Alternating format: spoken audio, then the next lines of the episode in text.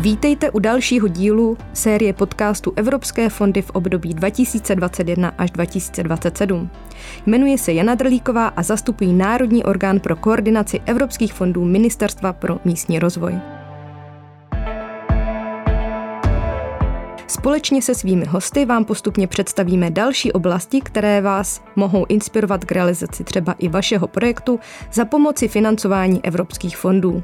Dnešní díl bude odlišný od předchozích. Povídat si budeme s lidmi, kteří již projekty podpořené z fondu zrealizovali. Budeme si povídat o unikátu jménem Neratov a o několika konkrétních projektech, které se uskutečnily v Orlických horách. Vítám ve studiu vzácné hosty pátera Josefa Suchára a pana inženýru Antonína Nekvindu, kteří stojí v pozadí celého neratovského úspěchu. Dobrý den, pánové. Dobrý den, přeji. Dobrý den. Páter Josef Suchár je nejen kněz, ale především vizionář, který před více než 30 lety začal s pomocí dalších lidí navracet život vysídlené vsi na polských hranicích. V roce 2011 se k němu připojil bratranec Antonín Nekvinda. Ten se věnuje rozvoji podnikatelských aktivit a vymýšlí, jak jednotlivé projekty zrealizovat. Pan Nekvinda k tomu využívá bohaté zkušenosti z biznisu a své manažerské schopnosti propojuje s neziskovým sektorem. Nemalou roli na rozvoji aktivit združení měly i prostředky z Evropské unie. Začněme ale od začátku. Můžete nám a posluchačům přiblížit uh, jednak to město Neratov, protože možná ne všichni ví, kde leží, a také něco říci o vašem združení Neratov? Vesnička Neratov je na českopolských hranicích v tom Klackém výběžku, kousek za Žamberkem a vlastně řeka, která rozděluje Čechy od Polska, tak tvoří státní hranici a hned vedle té řeky je silnice.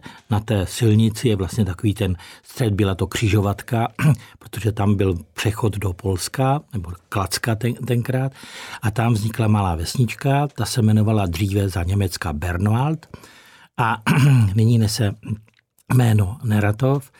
Tam je také unikátní veliký poutní kostel, který na tak malou vesničku vypadá monumentální, a, ale ono to bylo významné poutní místo Pany Marie na nebevzaté, kam v období právě toho baroka chodili spousty a spousty lidí, takže to bylo hodně navštěvované místo. Jako poutní místo to přestalo žít a začíná vlastně jeho Eh, nový život až po um, revoluci, po, když ty možnosti eh, opravovat ten eh, kostel a vnést tam něco nového začalo být vlastně možné.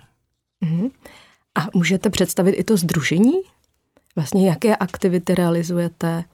Vůbec ty počátky, jak vás to napadlo? Protože já jsem se dívala, těch aktivit opravdu máte hodně a právě jedním z velkých projektů, které jste realizovali, tak je eh, rekonstrukce toho krásného kostela eh, na nebevzetí Pany Marie, tak možná něco k tomu říct eh, blíže posluchačům, aby si to měli představit, protože ty fotky, které já jsem viděla, jsou nádherné. Vlastně jste zrekonstruovali ten kostel a nahoře je vlastně prosklený strop. Tak to uvedu a od něj Josef určitě, určitě doplní, protože ta myšlenka teda návratu života do této části od lidských hor je jeho myšlenka vlastně 30 let práce, což je úctyhodné. I z pohledu naší doby, Musíme si uvědomit, že v té době po revoluci bylo velké nadšení, že všechno jde. Na druhou stranu jsme netušili, že budeme součástí Evropské unie, netušili jsme, že budou nějaký fondy. Bylo to nadšení lidí, kteří si řekli, my sem přijdeme a to poutní místo společně s životem ve vesnici a společně s lidmi, kteří mají nějaké postižení, v té době se ani neříkalo handicapovanými, ty, ty názvy nebyly, tak to tady začneme, začneme obnovovat. A to je vize, která platí vlastně celých těch 30 let a my doufáme, že bude platit i eh, dalších 30 let eh, dál. A to její naplňování, co se týká opravy toho kostela, tak to, to mě Josef doplní, ale vlastně s tím přišlo i to, že tam začalo přijíždět víc lidí a začalo se řešit, jak jim zabezpečit, aby tam se mohli najíst, aby se mohli ubytovat.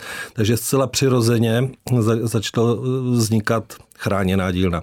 Kuchyň, ubytování, když to děláte, tak musíte prát, takže vznikla prádelna, k tomu nějaká údržba, lidi si chtěli něco koupit, tak se udělal obchudek, chtěli se občerstvit i jinak, tak se Eh, do skupiny vzala vlastně hospoda a chtěli si tam odsad něco odníst, nějaký, nějaký předmět, tak se potom, protože Neratov je součástí vesnice Bartošovice větší, což je asi 6 km dál, dál ty Bartošovice, tak se udělali řemeslné dílny. A udělalo se tam zahradnictví a vlastně celý ten koncept tady v té části v té, v té kotlině eh, byl dělán a je dosud dělán tak, aby přivítal ty poutníky, turisty a aby se jim tam dostalo nejen duchovního pokrmu, ale i zázemí, který při té návštěvě je potřeba. Mně se moc líbí, jestli se můžu zeptat, eh, vy jste vlastně sociální podnik, protože zaměstnáváte uh, handicapované, jak jsem porozuměla. Kolik těch zaměstnanců máte?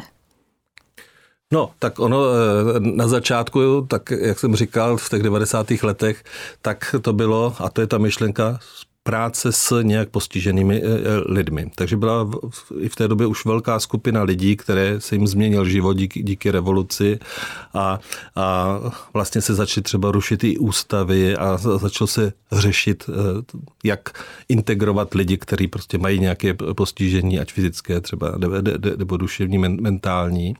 A s, s tím přišlo, ano, my ně, některý lidi tady do Neratova můžeme, můžeme pozvat, dát jim ubytování, dá, dát jim práci.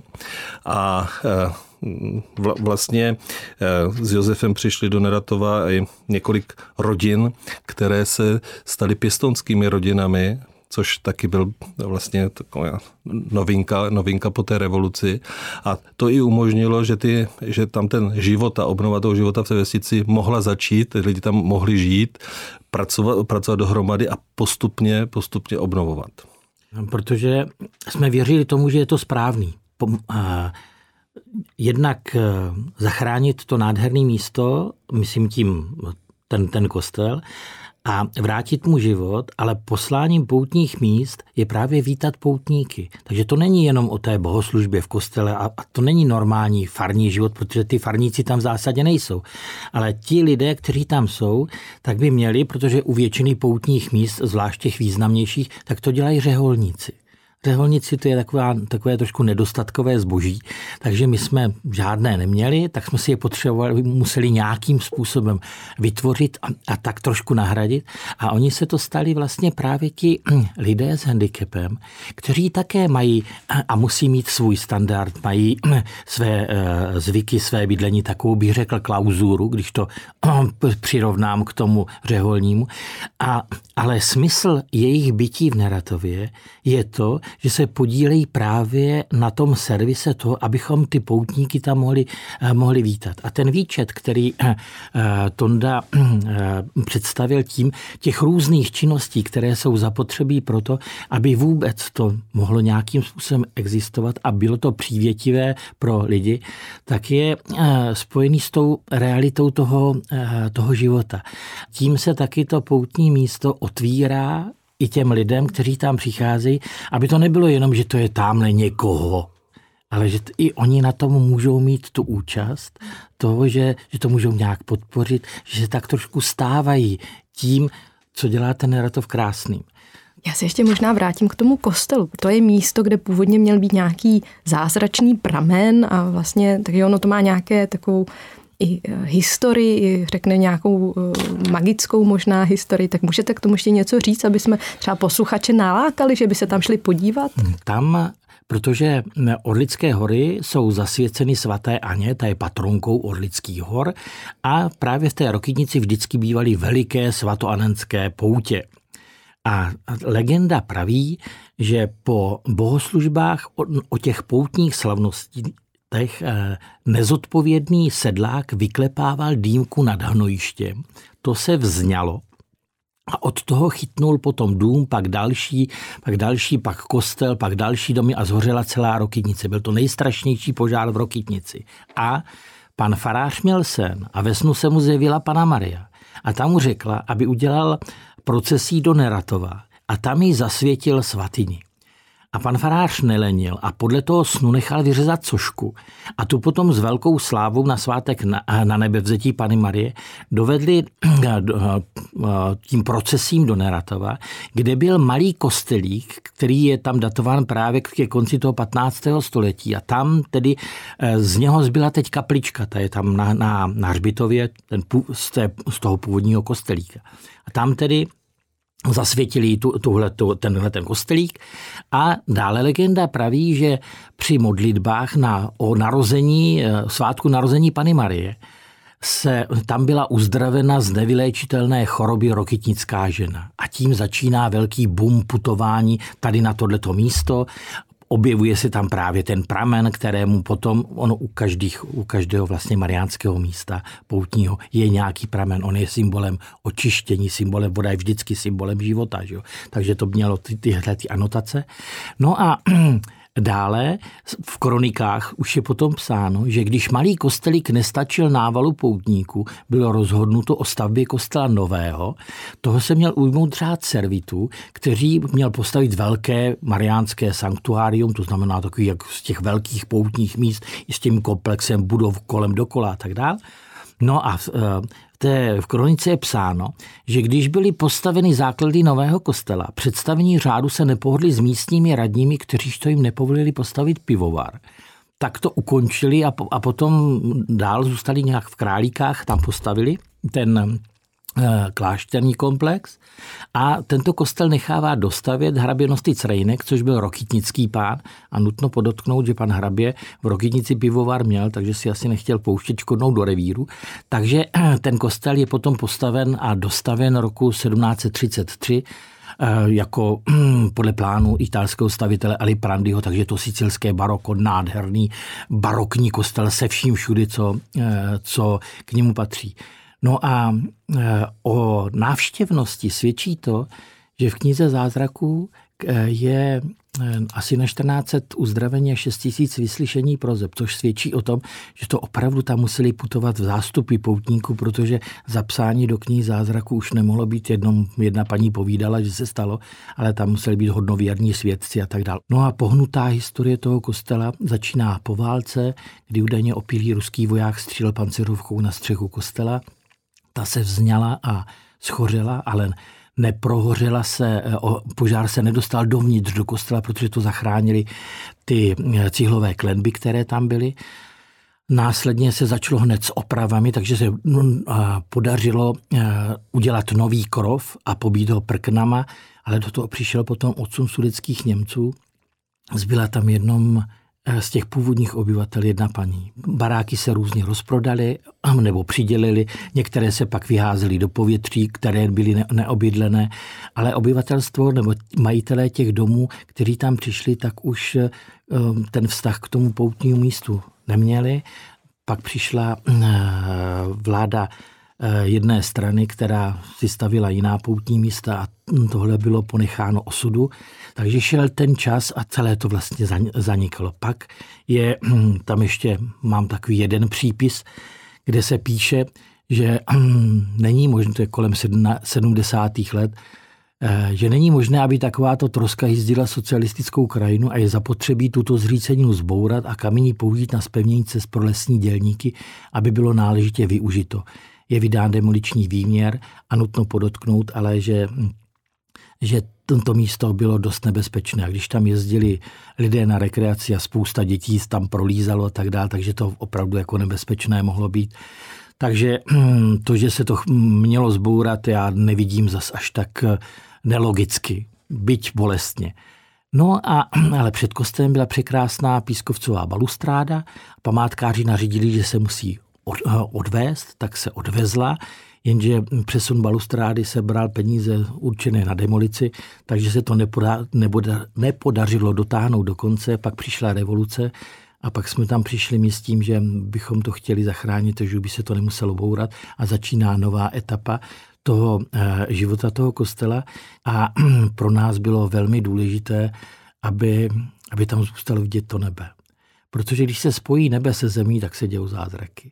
No a tak vlastně i ta rekonstrukce toho kostela je spojená s tím, že se to průčelí upravilo do původního stavu, aby každý viděl, kdo tam přichází, co nádherného nám naši předkové tady zanechali nebo postavili.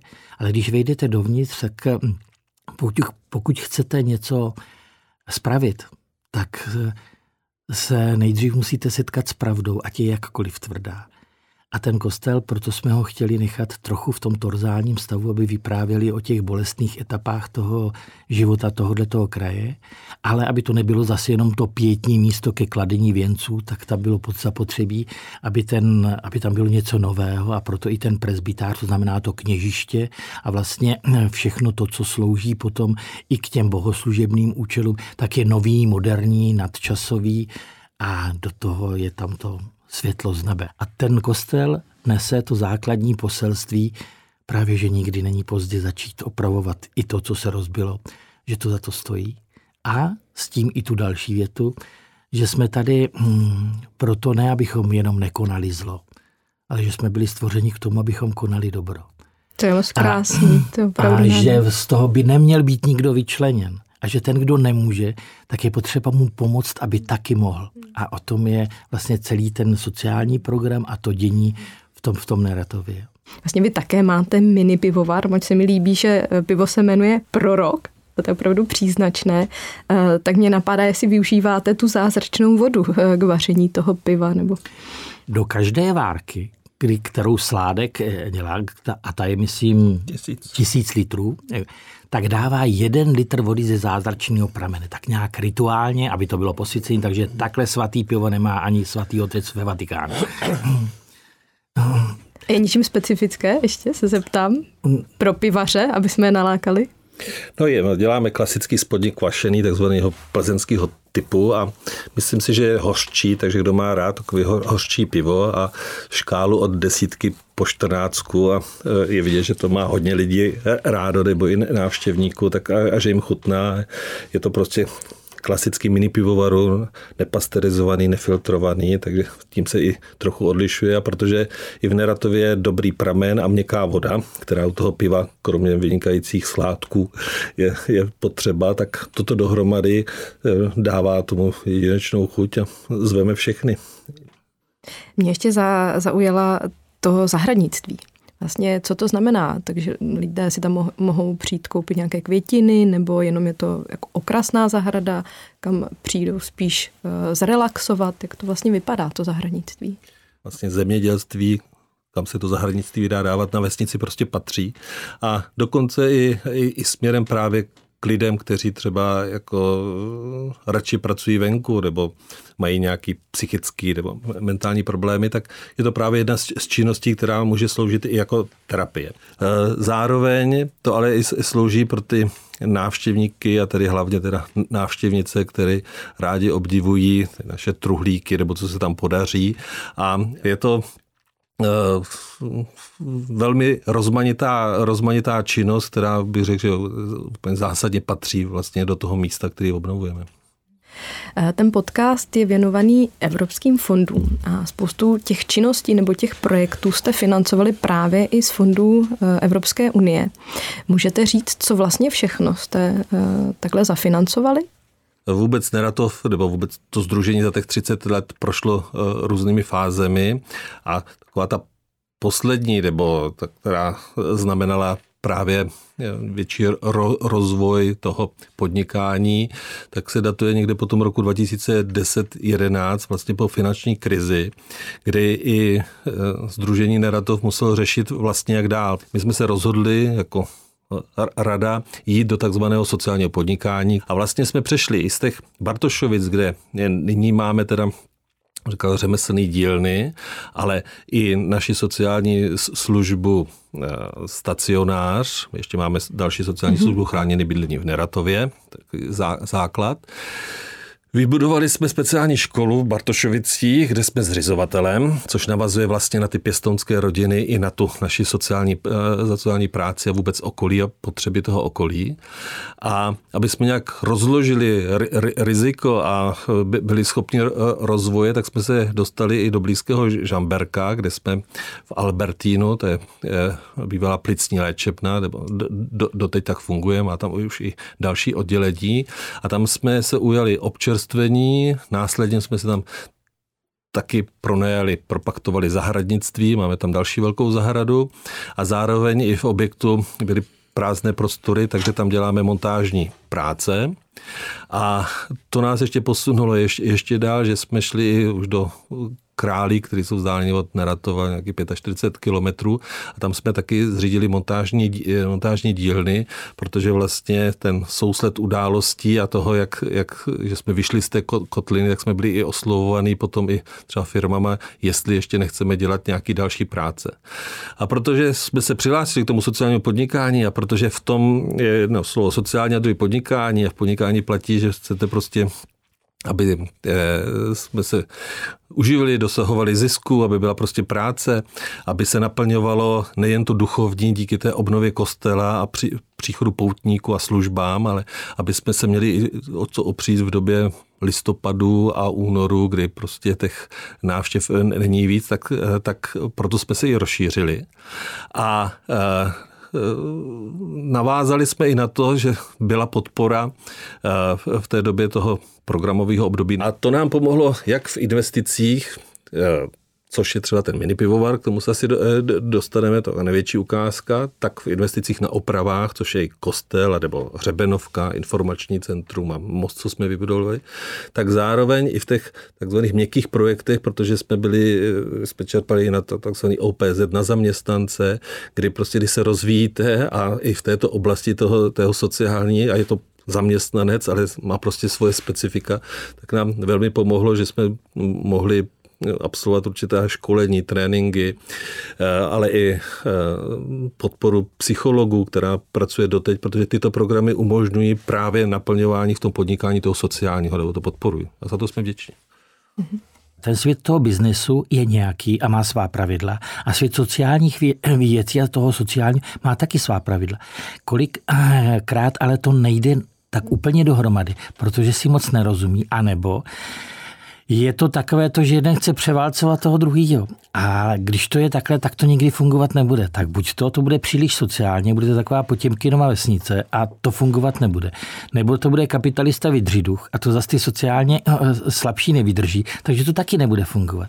Takže je to spojené s tím, že ty dva světy jednak musí být pravdivý. Jako, a to není tak úplně jednoduchý. A takže to musí dělat lidi, kteří tomu opravdu rozumí v těch věcech. Takže ta odbornost je tam hrozně důležitá, ale musí tam být taky to srdce. Jako, aby to dělat chtěli a aby unesli i tu různost, která tam je, dokázali se domluvit, protože pak to pro ty klienty přináší to požehnání.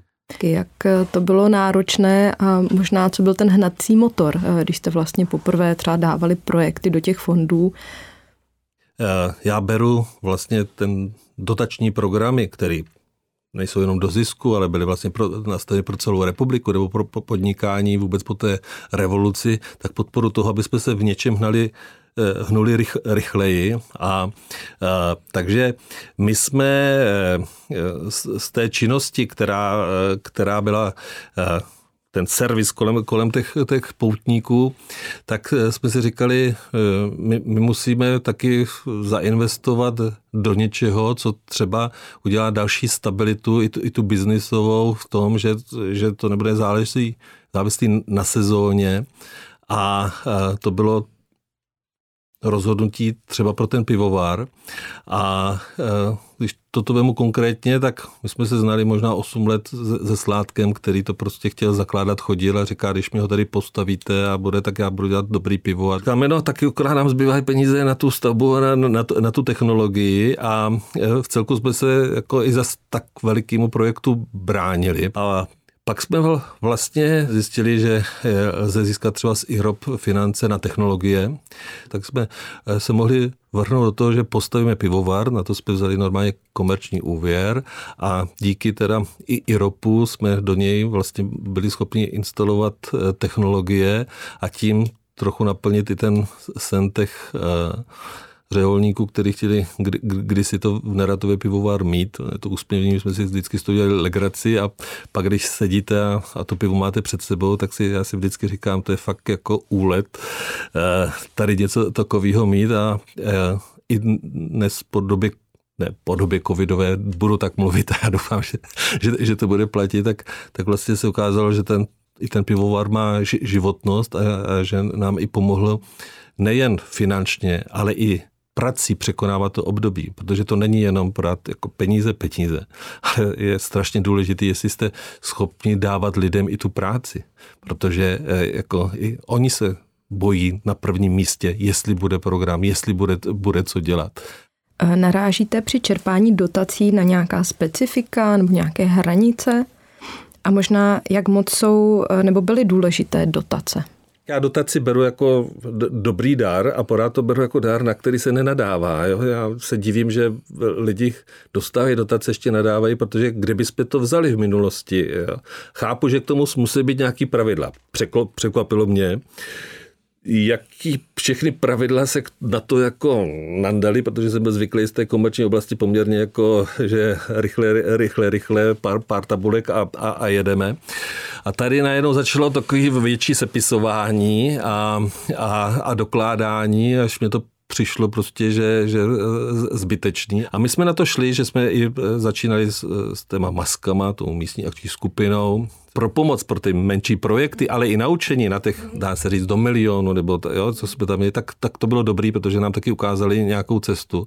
A pak, když jsme šli právě už do těch větších, tak, tak jsem eh, eh, rychle pochopil, že to administrativní zázemí a tak v těchto těch společnostech nemáte silný, že je dobrý se s někým spojit, kdo to umí, ať to dělá fyzická osoba nebo prostě nějaký agentury a eh, použít na to ty, kteří prostě dělají ty žádosti, umí tu administraci. A to nám pomohlo právě třeba i zvládnout, aby ty úspěšní v tom, že jsme na tu technologii ty, ty finance dostali. Čili mo, moje doporučení, jako i třeba pro období co, období, co je, nevím proč, já mám takový ten limit asi z té historie někde kolem toho milionu, že si třeba myslím, že my jako spolek jsme si do toho milionu někde to schopni jako ukočírovat, jakmile to jde nad a může to být i prostě OPZ nebo na zaměstnance nebo dlouhodobější, tak eh, si říkám, to, to lepší dejme a zaplaťme někomu, někdy to šlo i z projektu, aspoň část, někdy ne, je otázka, jak to je, jako profíkům a my se soustředíme na to, ať uděláme dobře to, co, na co ty peníze čerpáme, protože to je obrovský závazek. Já když před sebou vidím ty tabulky, které se mají vypisovat, tak si takhle představuju peklo a říkám, pane bože, já budu hodnej, protože tohle já prostě nejsem schopný zvládnout, protože já tomu prostě nerozumím. Ten jazyk těch projektů je nějaký. Jako, takže si myslím, že to musí dělat lidi, kteří tomu, eh, který to umějí. Jako, a když děláte některé věci, které nejsou standardní, a vy do nich jdete, že se tam do toho těžko dostávají nějaké změny. A pro mě třeba je hrozně bolavý, když děláte něco, eh, protože vy tam tu změnu už nemůžete promítnout, musíte to udělat přesně podle toho projektu a děláte něco, co nechcete. Jako, ale dílka toho schvalování a těch věcí, které s tím jsou spojeny, tak vám eh, tak sebou nesou nějaký, nějaký změny, které v tom procesu už nastanou a vy na ně nemůžete reagovat. Takže jsem rád, že to dělají lidi, kteří tohle to unesou. Já bych to nedovedl. Eh, vy jste měli i projekty z Interregu přes hraniční spolupráce Česko-Polsko. Tedy mě napadá, nebáli jste se té eh, vícejazyčnosti, že se ty týmy domluví a vlastně co jste financovali z Interregu? nebáli. My jsme měli svoji zkušenost a vůbec jsme do toho šli i proto, že už předtím jsme se samozřejmě eh, pokoušeli o nějakou spolupráci i, i, i s Polákama a nám to šlo když jsme se setkali, tak když jsme posadili v hospodě, tak jsme i za chvíli i my mluvili polsky, jsme si mysleli. A všechno jsme domluvili a druhý den jsme se vlastně vůbec nedohodli, protože jsme si jsme pochopili, že si nerozumíme. Protože i k mýmu překvapení třeba právě to Polsko i za socialismu prostě mělo jinak družstva, jinak sociální činnost, má jiný právní systém. A s tím letím vědomím jsme úmyslně přijali několik pracovnic, které vyrostly v Polsku a provdali se obyčejně do, eh, do Čech, a, takže u nás pracují, tak to právě souvisí i, i tady s, s těmi projekty, že jsme pak byli eh, schopni vlastně dobře skládat dohroma, dohromady to, aby jsme si opravdu rozuměli i v těch detailech. A podařilo se díky tomu právě třeba i oprava těch věží a v Polsku jiných věží, i menší projekty, eh, co, co se popravili oratoře v, v kostele a oni, oni dělali třeba muzeum, až po ten opravdu velký, úctyhodný, myslím, projekt s, s tím Euroglacensis, ta hřebenovka, jdoucí od uh, Ještědu po pradět a my jsme, my jsme toho součástí, je 18 partnerů a celý se to ukočírovalo, vlastně v, říjnu to, to skončilo a my jsme díky tomu vybudovali mostek do Neratova, což je eh, do, do Polska z Neratova, který tam byl, ale byl, byl zbořen. A vězte, že budovat i v Evropské unii mostek přes řeku mezi dvouma státama, no tož to je na jiné vyprávění a my bychom to nedokázali, kdyby nebyl třeba pan starosta Hudouse, který se toho chopil a tři roky schvalovačky byly, protože mostek stojí milion a půl, ale práce je za tom e, velmi. A to spojení, kde, se pořád říká díky tomu duchovnímu místu, místo smíření, místo spojení, jsme hrozně rádi, že tam máme spojení na Polsko a že jsme tam dobudovali právě i e, z těchto fondů, z těch českopolských, je to informační centrum, protože Nejen, že my můžeme informovat, ale my teďka od léta ho provozujeme, máme právě informace o těch návštěvníků, na co se nás ptají, co se jim tam třeba líbí, co se jim nelíbí, co by doporučovali. E, takhle jsme náhodně prostě někoho potkávali. Teď spousta lidí, máme statistiky, to vím, července, srpna, jenom to IC každý měsíc navštívilo více jak tři tisíce lidí a to už máte nějakou zpětnou vazbu a nebo i doporučení. Je strašně zajímavý, lidi tam mají čas a ti se třeba podělit, o to chápou tam, že, že, že vyzýváme. V, to, v tomto je to, si myslím, přesně to, proč jsme toho dělali a že to je obou strany a že díky tomu, že půlka toho území vlastně, když vemu kružnici, jsme v polské straně a e, máme s ním nadstandardní vztahy i po té duchovní stránce, i po kulturní stránce, ale i potom, tak taky jedeme opravu kapličky, takový menší, takže to taky budeme dokončovat eh, do, do, do příštího roku. A taky je to vlastně z toho Českopolského fondu a věřím, že by i oni mluvili z druhé strany eh, podobně. Když jsme dělali nový oltář, nový obětní stůl, tak do těch eh, Eh, obětních stolů nebo do oltářů katolických se vkládaly vždycky ostatky nějakého svatého. A v tom našem kostele, v tom obětním stole jsou ostatky Jana Pavla II., což pro nás má taky takový velký um, duchovní rozměr, protože vlastně za jeho pontifikátu přišla svoboda do těch míst.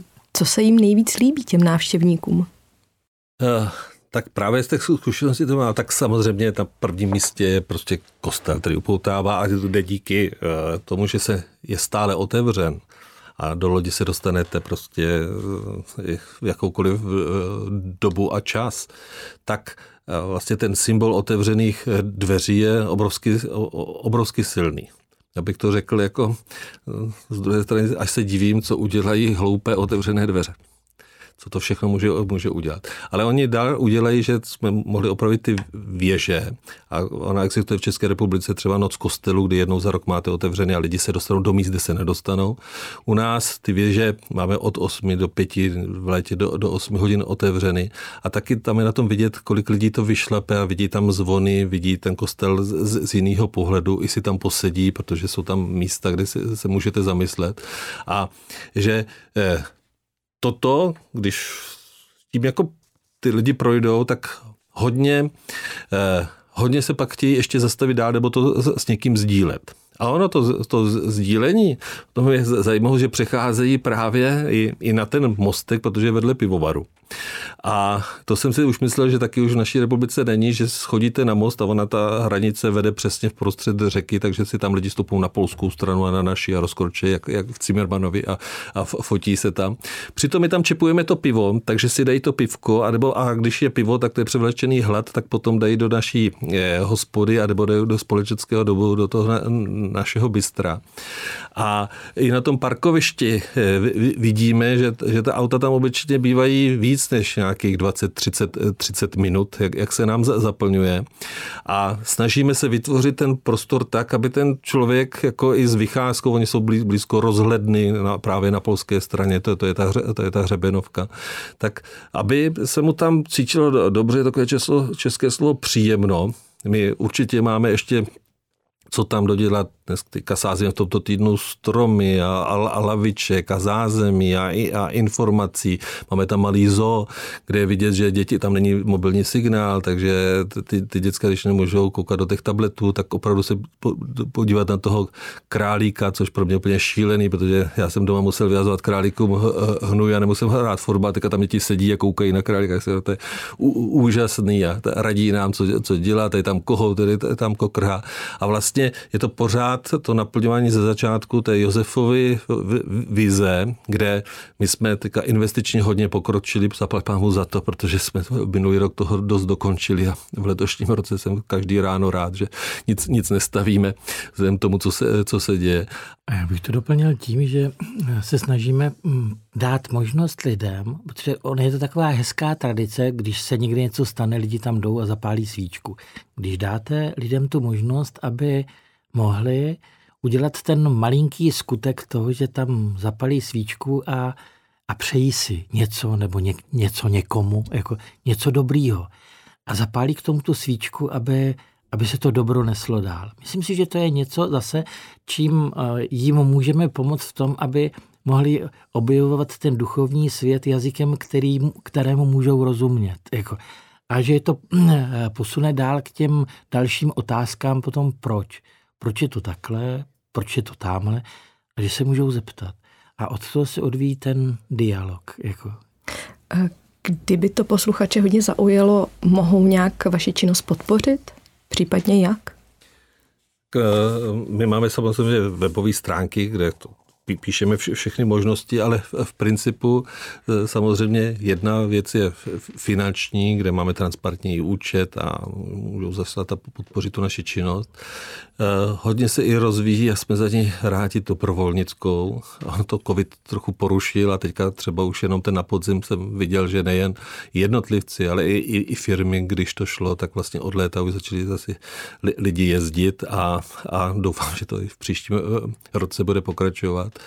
A další věc je, že, eh, jak jsem říkal, my podnikáme a že můžou být některé třeba jednorázové práce, které my si můžeme dovíst, třeba to, to může být i z aše a zpracovat a zase, zase odvíst, čili i, i to, že nám třeba někdo dá práci, eh, a my ji budeme schop, schopni zvládnout, tak i, i to je samozřejmě velká pomoc.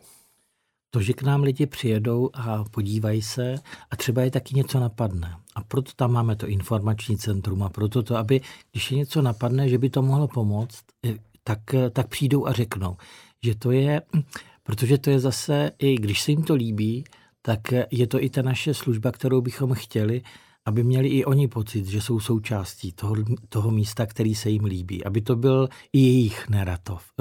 To bych uh, řekl k tomu, že třeba to zahradnictví, o kterém jsme se bavili, tak to je taky uh, diplomová práce studentů z Lednické vysoké školy. No a my jsme to zrealizovali. A stejně tak jako i ty budovy, které tam jsou, tak to dělají mladí architekti. Ne každému se to jako eh, líbí, ale chtěli jsme dát prostor tomu, aby já prostě nechci, aby to z toho byl jenom skanze. Jako, jo, ono se to tam pořád nějak jako tlačí, ale, ale chci, aby to ladilo, ale aby tam, um, aby to šlo s tou dobou, to, že, že, že to patří i, to, i, i k tomu dnešku, že to žije. To je krásné. A u vás se mísí taková tam právě minulost s tou současností, ale mám pocit, že se díváte i do budoucna. Jaká je vaše vize třeba na dalších pět, deset let? Co byste ještě rádi třeba zrealizovali? Takový ty prakticky, taky, tak jak jsem říkal, my jsme teda zaplať pámbu, eh, eh, stihli postavit nebo některé, některé budovy, které jsme měli záměru. A těch středisek, jak jsem říkal na začátku, máme hodně a u každého z nich máme co prostě zlepšovat. A to je jako nastavit ty jednotlivé, jak se říká, moderně procesy a, a, a k tomu i, i doškolit třeba lidi a vytvořit i ty ta pracovní prostředí, který, kde se usnadní i ta, i ta práce, tak to je jedna z, jeden z velkých úkolů a jsem za to rád, protože to bude dávat dal, další práci. Potom eh, topíme peletkama, eh, máme poměrně velkou spotřebu energie, protože má, máme pivovar, čili eh, se začínáme zajímat a i to příští třeba programový období je hodně o environmentálních a o ekologii a i o energiích. Hmm. Rádi bychom tam dosáhli třeba nějakou fotovoltaiku. A tady v tom se prostě nabízí, aby to, co je tam vybudované, aby ruku v ruce s tím, jak, jako, jak tam vrátit i na kterých mít další zeleň, jak vychovávat ty návštěvníky k tomu, jak se mají chodit v přírodě, ke zvířatům, eh, který tam jsou, k kloukám, eh, který jsou nádherný kolem Neratova, jsou taky chráněni, jsou, jsou, jsou nat, natura. Tak eh, toto, toto dohromady vlastně s, tou, s tím celkovým přístupem k životu na vesnici, tak to, to je ta, náš budoucí cíl. A tady bych to doplnil v tom, že eh, to období, který máme před sebou, tak eh, nás, nás, aspoň tak, jak já to vnímám, čeká eh, dotáhnout ty věci tak, aby byly co nejvíc hezký. Víte, když stavíte, tak nejvíc, nejdřív to děláte zhruba, a aby stály ty fundamenty a potom to můžete doplňovat těma věcma, jako jsou ty Eh, zítky, zahrádky, květiny, cestičky a povrchy takový, aby tam mohli jezdit i lidi s handicapem a s vozejčkama. Jsme v terénech, který eh, jsou velkou výzvou pro to, jak to udělat, aby, jako, aby to pro ně bylo nějakým způsobem um, možný, tak aby se tam dostali. Za deset let um, bych byl rád, aby, abychom žili. Jako, budou před náma pořád nějaký výzvy, který um, budeme nějakým způsobem řešit, ale budu moc rád, aby, eh, aby tam pořád byli lidi, kteří jsou na to místo pišný, chtějí tam žít a chtějí to dál budovat. A poslední otázka na závěr. Doporučil byste našim posluchačům, aby šli eh, do projektu z evropských fondů, aby se toho nebáli? Ani ne, doporučuji, já to doporučuju. Takže, eh, protože je rok 21, 27 a tak, tak, jak, jsem, tak jak jsem říkal, eh, nás máme i to štěstí, že se nás i jezdí, se trochu stali známými, tak někdy tam máme návštěvy, posuzujeme jejich projekty, nebo se nás ptají, co se nám povedlo, ne, nepovedlo.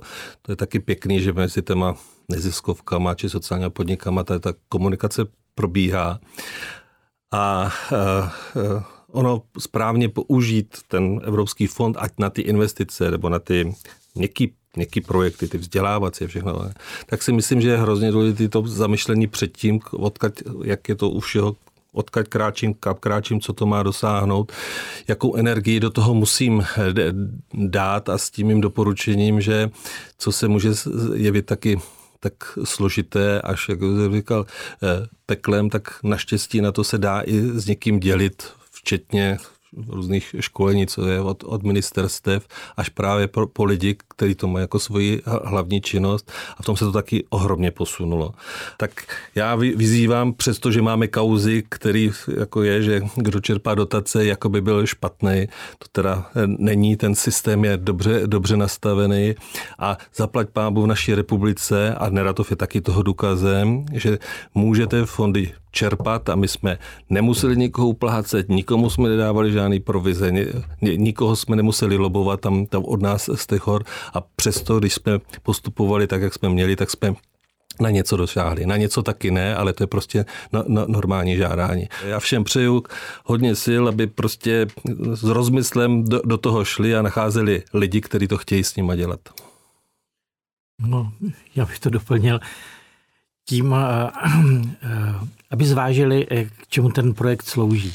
aby se nedělali projekty pro projekty a jenom z toho, že je takový ten trend, můžu z těch evropských fondů vyždímat nějaký peníze, ale aby to byly projekty smysluplný, který, eh, který opravdu nějakým způsobem eh, pomáhají. A fakt je ten, aby eh, ty Zvlášť ty projekty sloužily k tomu nastartování, nastartování způsobu myšlení, jak bych to mohl udělat, abych si vytvořil nějaký zdroje a s nimi dokázal eh, potom hospodařit a pracovat, aby, aby to bylo prostě to rozjetí i, i těch, těch propojení těch dvou věcí, o který se u nás snažíme, té duchovní roviny i toho světa biznesu, aby se, aby se mohli mít rádi. A pak to rozkvete.